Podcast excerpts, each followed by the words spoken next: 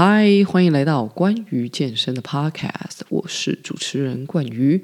不知道大家有没有跟我一样的感觉，就是今年呢，好像蛮流行去爬山啊，去登山的。可能跟我住的地方有关，因为我住的附近就有一座小百岳。那每到这个假日的时候，你就看到非常多人来个这个半日游。因为我附家附近的这个小百岳其实呃蛮漂亮的，那近两年呢蛮红的哦，很多网红会来。那有些时候我自己不想要去健身，我也可能会改去啊、爬山。爬山实际上是需要技巧哦。我们自己虽然有在健身，可是每次爬完山这种感觉呢，都跟你去健身房训练不太一样。所以对我来说，爬山登山它就是一个专项的运动。呃，我不认为说有在做重量训练哦，就可以完全的去应付爬山这件事情。那到底登山爬山需要什么样的一个技巧？今天的这个内容呢，我就邀请到了何纳山的 Leo 教练来跟我们分享。我之前会之所以注意到他，是因为呃，我看到他开的课程哦非常特别，像是有登山行走技巧、越野跑、拳击结构训练等等的，所以很好奇哦，他是怎么样去上这个登山行走技巧的一个课程？那看他学生的回馈呢，都是说，诶，上完这个课哦，再去。爬山呢，啊，都不太会有这种酸到爆的感觉，所以呢，就决定要来邀请他来跟我们分享一下他在这个专项上面他是怎么样做训练的。那在开始之前呢，也要跟各位先说声抱歉哦，因为我当天跟 Leo 教练的访谈是用手机通话的方式，那收音的品质上呢，真的有比较差。那我会建议大家可以使用电脑或者是其他播放器来收听。使用耳机可能会觉得耳朵不太舒服哦，嗯，这样子的内容啊，我一开始也有想说，还是我转述用录音的方式跟大家讲，可是又觉得非常需要的去分享这样的内容给各位，所以呢，再次跟大家说声抱歉，那也希望呢这一集可以对大家呃有帮助，或者是开启哦你对训练的另外一个视野，那我们就开始今天的访谈吧。你是说登山这个运动？对，它比较像人体最开始运作方式。我本身是拳击手啦，然后后来毕业之后也喜欢跑步，就开始跑越野，然后跑一跑，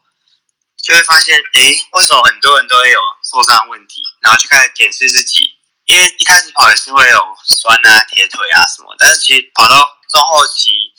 还有接触到很多不同的训练方式之后，发现，哎，原来这样训练可以让一个人。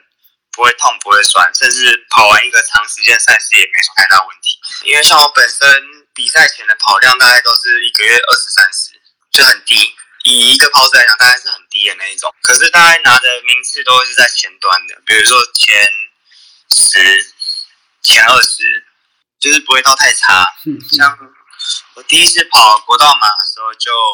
分二六，那时候就跑跑的还蛮顺，而且跑量也是没有很高，也没有说特别练什么。然后跑，后来接触越野，跑越野成绩也是都差不多。然后就开始想，到底是结构跟别人不同还是怎样？因为别人练的练得很累，可是却跑没有很快。然后慢慢就意识到说，哎，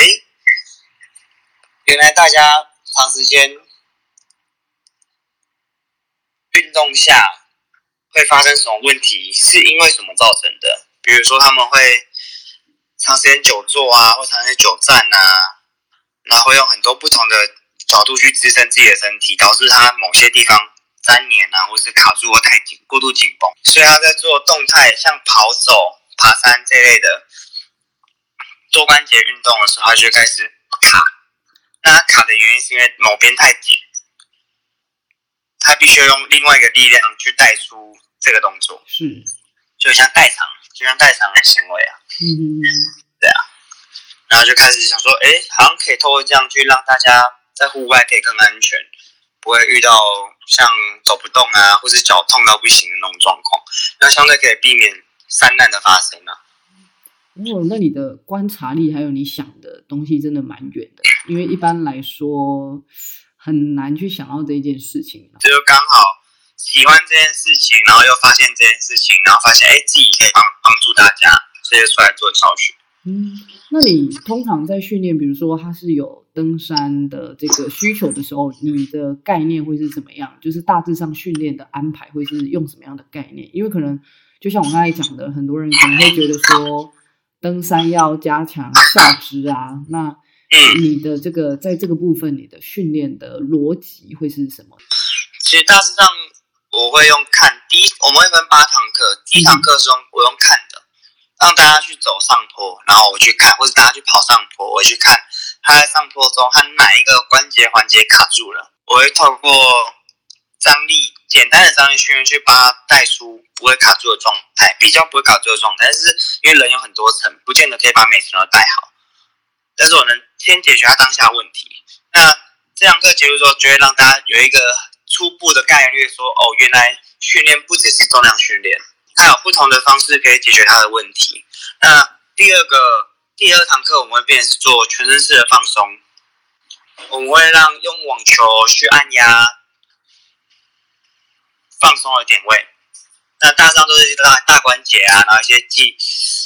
一些大关节，然后透过呼吸啊啊，还有音乐啊，还有环境啊，让我们达到一个真的放松的效果。因为你要放松，一定要完成这些要素，他才会能真的达到很好的放松。但有些没办法放松，有可能是心理层面的、就心理层面会有一道关卡，卡住的时候，他是放松不了。那第三堂课，我们就会帮他编排是上下张力整合在一起的训练方式，不会说只有练下肢，因为就我的观察。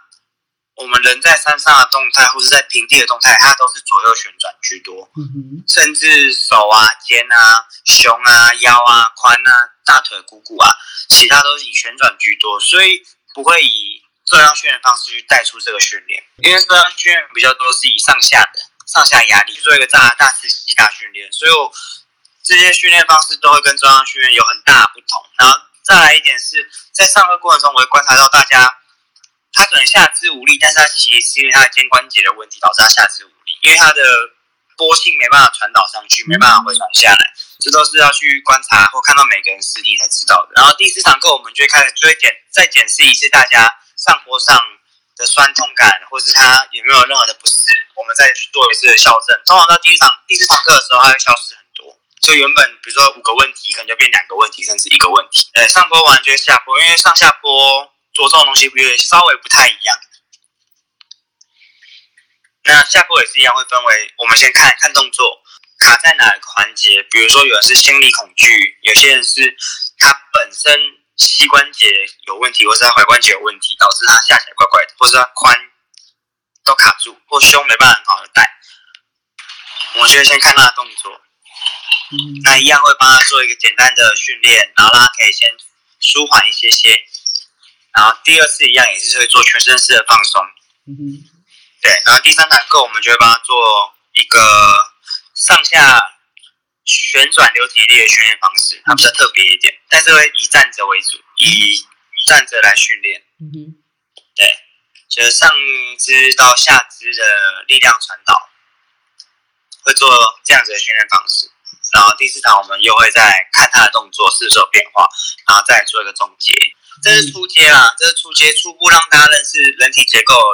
的东西的课程。在接触这样子的课程之后，然后他就会觉得，哎，就是可能会排斥，因为跟他原本的接触的这个重量训练不一样，会不会有这样子的一个状况？哦，超多。但是我觉得，如果能排除你的痛点，能排除他们的痛点。相对他会知道这东西是对人是好的，实际上跑起来真的是会越来越第一个越来越轻啊，嗯，然后你跑完比较不会有铁腿的状况发生。我的概念很简单，本来是从重量重量训练开始接触，觉得重量训练带给学生的训练应该是很有效有用的。那会发现说肌肉的大小就那样，如果你不断的用一个肌肉去重复的在行走或是跑步跑动上，它很容易疲劳，是，甚至非常容易就爆呃铁腿，然后疲劳性拉伤或什么的，会有很多后续的状况产生。嗯，但其实人体它肌肉长得是非常的全面式的，它不是只有单一那个肌肉，你可能走一步不会走那个肌肉在用力，它会是很多前后然后同时用力，达到一个平衡，相对你才不会有酸痛感。这个原因是因为力大致上等于零。呃，这个、这个、这个说辞蛮特别的，嗯，就有点像为什么我们走走路的时候要左右摆臂？那胸左右摆的时候，同时胸会转，胸转到假设 A B C 点，C 点会再从 C B A 转回来，那加上就是一个零力，它没有费力，像钟摆原理，尽量让大家以零费力的方式去做训练，对，因为这样的效益跟操一个肌肉那是不太一样的，因为脑袋对于肌肉的使用。它有很多种使用方式，它不是只有一个肌肉使用方式，它可以同时协同出很多肌肉做出这个动作。OK，好，真的是哇，还跟我们讲到这个灵力的这个概念，真的是很 Q 掉啊，这样子 Q 掉啊，对，对，好，那你最后，因为我现在有同步在录音嘛，那你可以最后再说一下，就是比如说你在那边上课，然后服务的项目有哪些？那大家要怎么样来联系你？就是我们的听众这样子。嗯，目前上课的地方有两个，一个是台中，在乌日，那只有礼拜天会有。然后另外一个地方是在台北圆山花博，圆山花博，嗯、还有民权西路，民权西路这两个地方。嗯、对，嗯。